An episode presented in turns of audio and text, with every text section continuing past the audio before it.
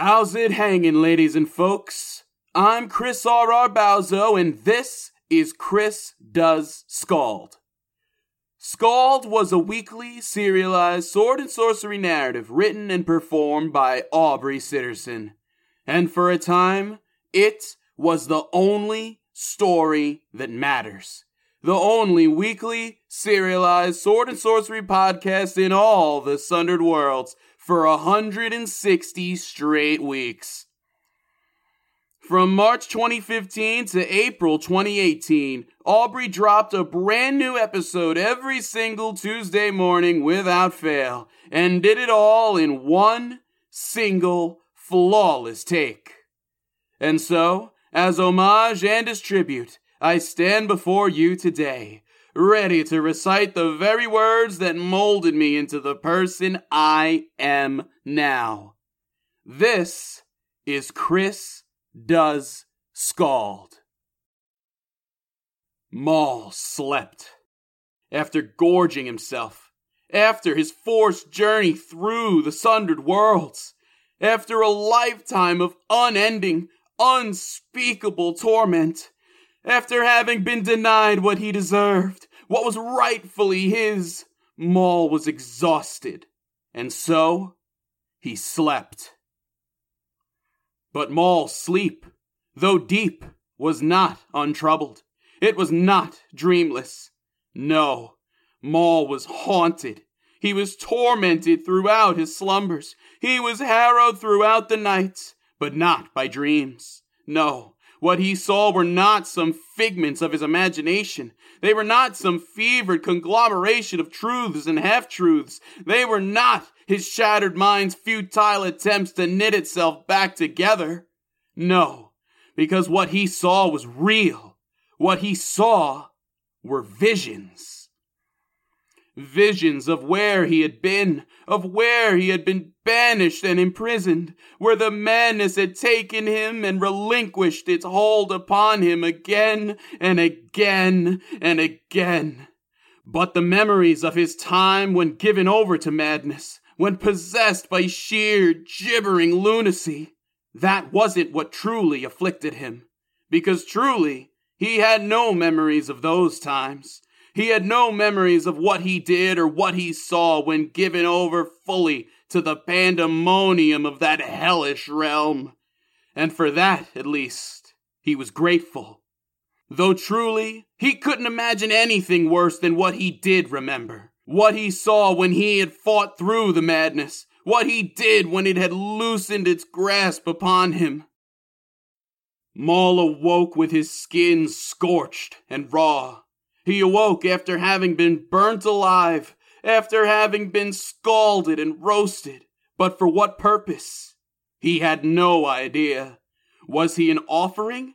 Did he survive some brutal attack? Was it simply left over from the conflagration that she, that the witch, that Caleria had called down upon him? The conflagration that had occurred however long ago? He did not know. All he knew was that he was not meant to have been cooked. He was not meant to have been prepared as food, because the slavering jaws that now surrounded him, that sunk their teeth into his flesh, they did not mind that though burnt, though seared, Maul's flesh remained bloody and raw. He was covered in the beasts, in the tiny, howling creatures, carved in so many that he had to turn his head to see them all, had to turn his head to see how they had enveloped his body. He had to turn his head because as his senses returned to him, as he became aware of this nightmarish, impossible surroundings, as he struggled to put them into some kind of recognizable order, he realized that his vision had been severely impaired. His left eye, Gone. Removed. Flanked on both sides by a jagged, angry scar. Removed by means and for reasons that were unknown to him. Had it been gouged out? Had he torn it out himself in his madness? Had he given it up to someone? To something that would require such a grisly sacrifice? He shuddered as he thought of the only being foul enough to ask for such a gift. He struggled to sit up, struggled to force his way through the horde of small, ravenous creatures, the ones who bit him again and again. They bit him repeatedly, endlessly, not trying to kill him.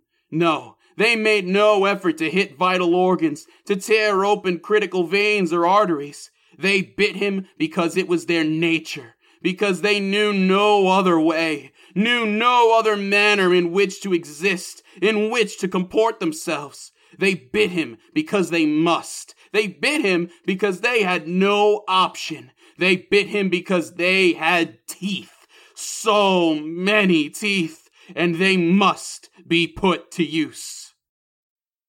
So many teeth, teeth upon teeth, layers of gleaming white teeth tearing out of red inflamed gums, teeth that broke off in Maul's dried, hardened flesh, broke against the bones they found beneath.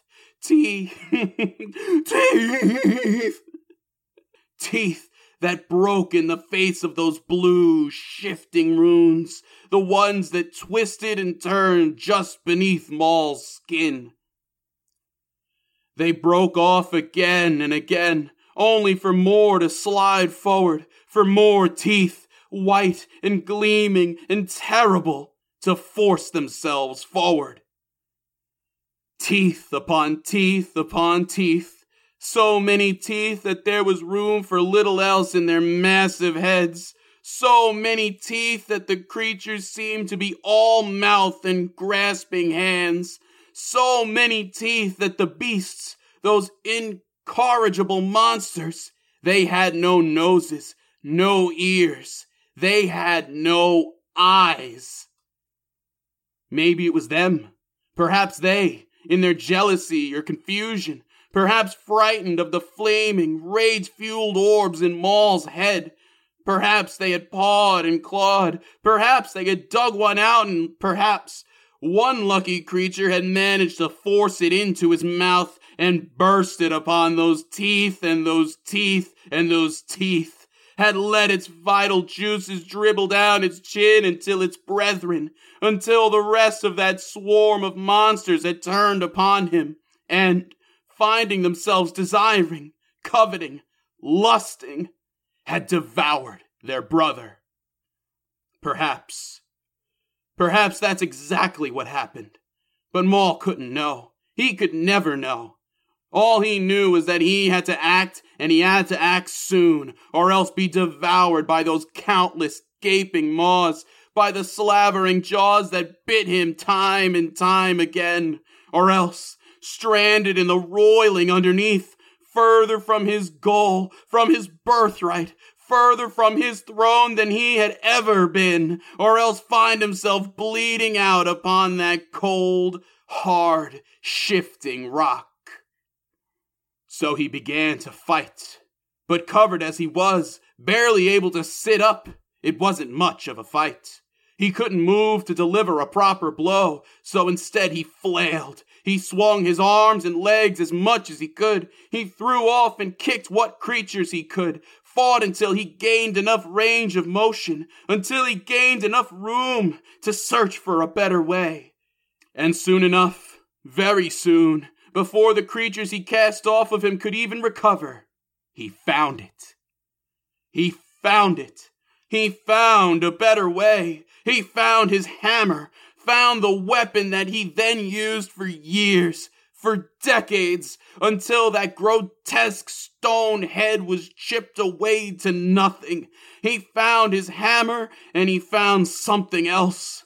Deep within his rags, resting upon his heaving, bloody chest, still miraculously tied to the leather tongue that hung from his neck was that long, twisting, alabaster horn. So he started swinging. He started smashing. He started slashing.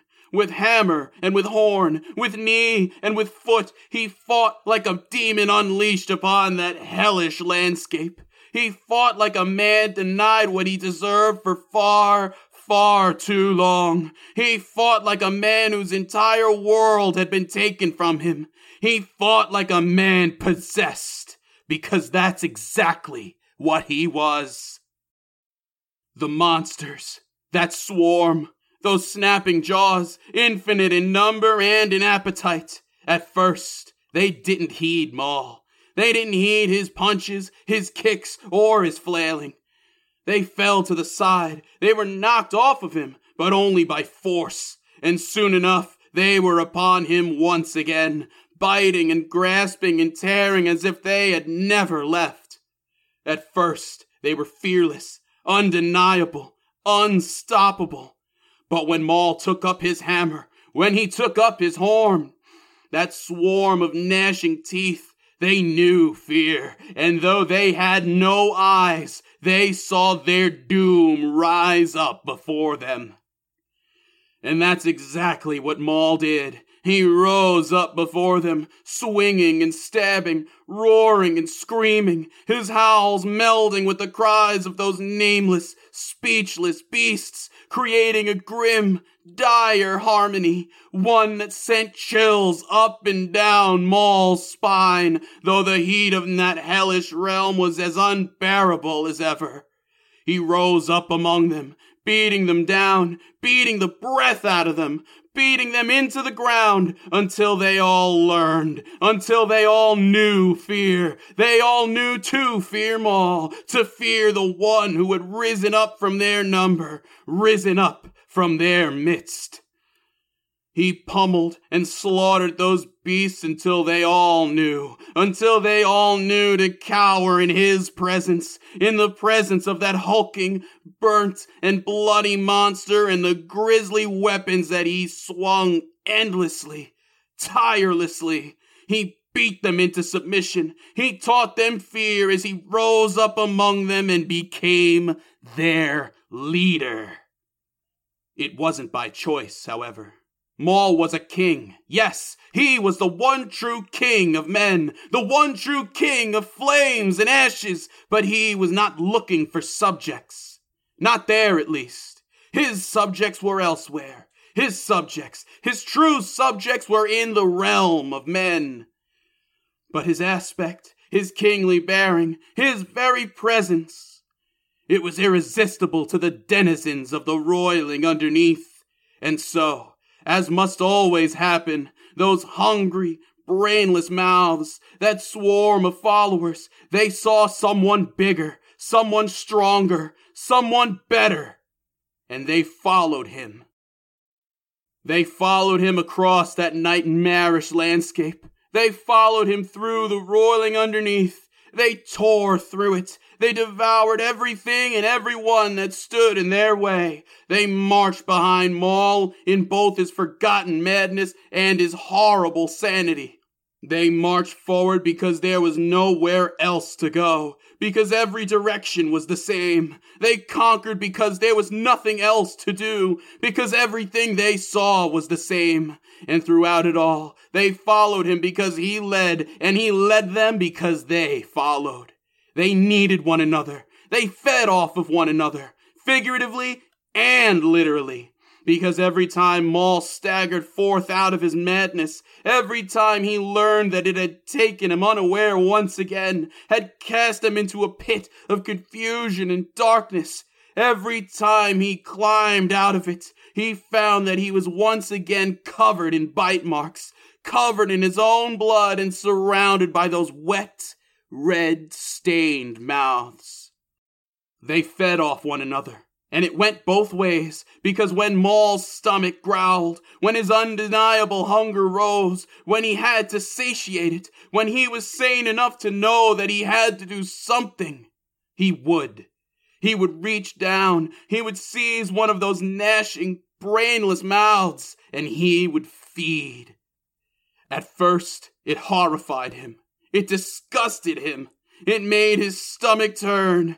But like all things, like all horrible things, he soon grew used to it. He soon grew accustomed to squeezing their throats, to twisting them, to snapping their necks and devouring their twitching bodies.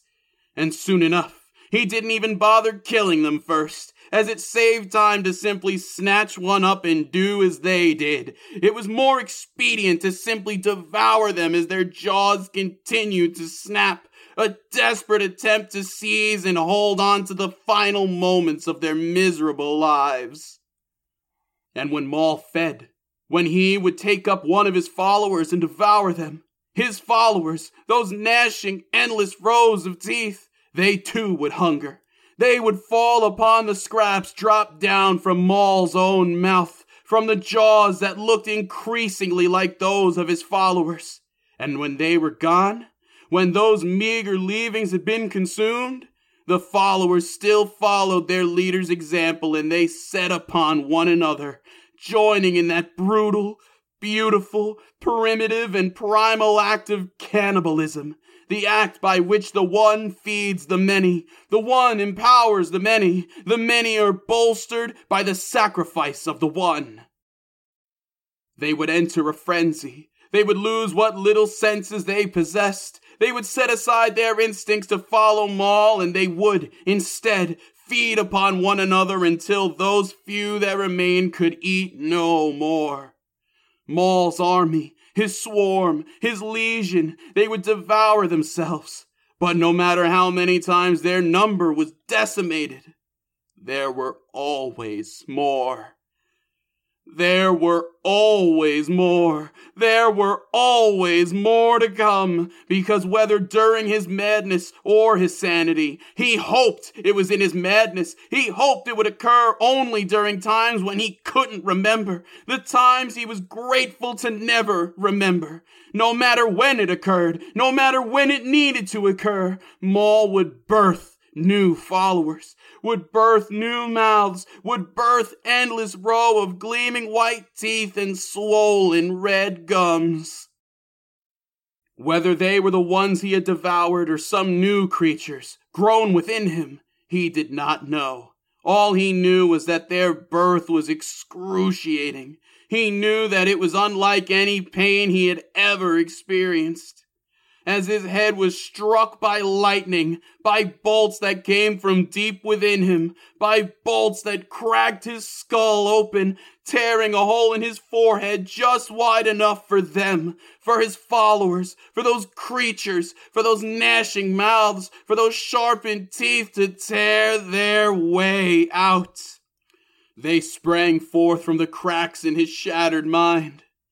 The unbridgeable gaps, the maddening breaches in his very psyche, and they sprang forth fully grown, fully formed, fully starving and ready, ready to bite, ready to eat, ready to march, and ready to follow Maul to the ends of creation, to the root of creation, to the root of everything, to follow him through the roiling underneath that is the truth of all that is and the promise of all that isn't.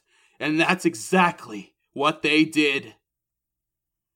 Their numbers grew and they grew, even as they devoured one another, even as they fed on one another, even as Maul gorged himself on their numbers, still they grew because no matter how many were devoured, no matter how many were consumed, Maul's shattered mind always made more. With every mouth he devoured, his mind became more broken. It split into smaller and smaller shards. It created more and more gaps, out of which those vicious, ceaselessly hungry mouths continued to spawn and proceeded to tear their way through his forehead.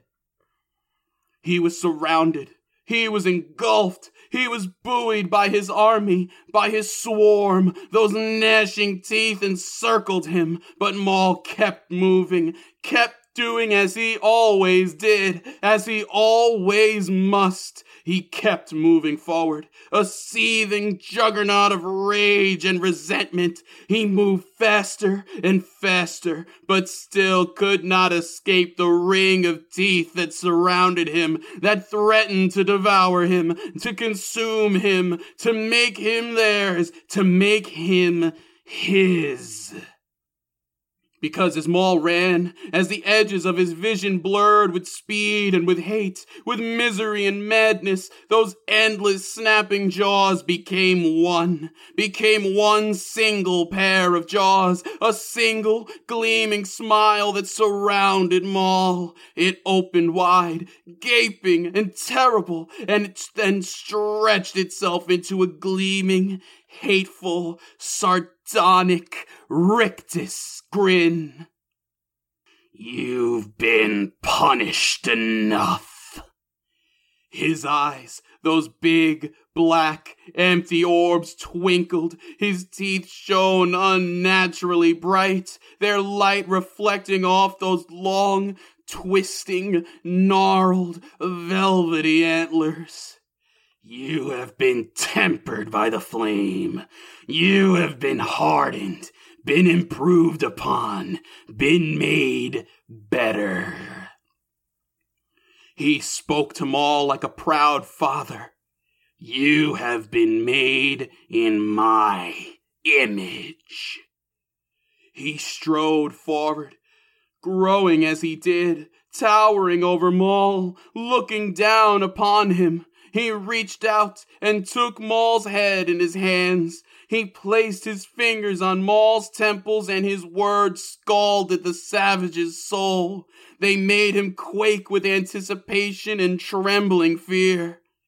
And now you shall have another opportunity. An opportunity to take what is rightfully yours and burn all of creation to cinders. Maul's sleep was not untroubled. Thanks for tuning in to me reading some other guy's story for 20 minutes.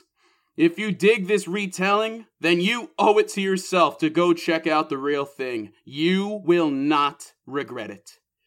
Be sure to follow me on Instagram and Twitter, and while you're at it, be sure to go check out AubreySitterson.com for links to all of his stuff as well.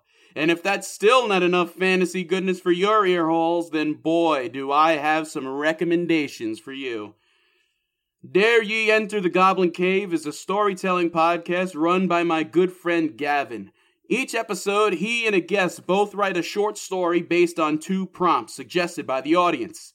The genres range from sword sorcery to laser swords and laser sorcery. Tune into episode 10, Magic, Drugs, and Sieges, where he and I read some tales and have a dang old good time. Next, I gotta shout out my boys Shane and Connor, who just launched their new podcast, Dungeons and Doobies. The premise is similar, though the subject matter is what really sets them apart. Because when it comes to writing stories, their philosophy is to get as sauced as possible, and with the help of their few remaining brain cells, write some of the most laugh out loud, balls to the wall, and dare I say, fucked up stories you ever did hear. Check out episode 3, Dragons and Helmets, where they and I get sauced and bust some lungs in more ways than one, if you know what I mean. Peep the links in the description for all that good stuff.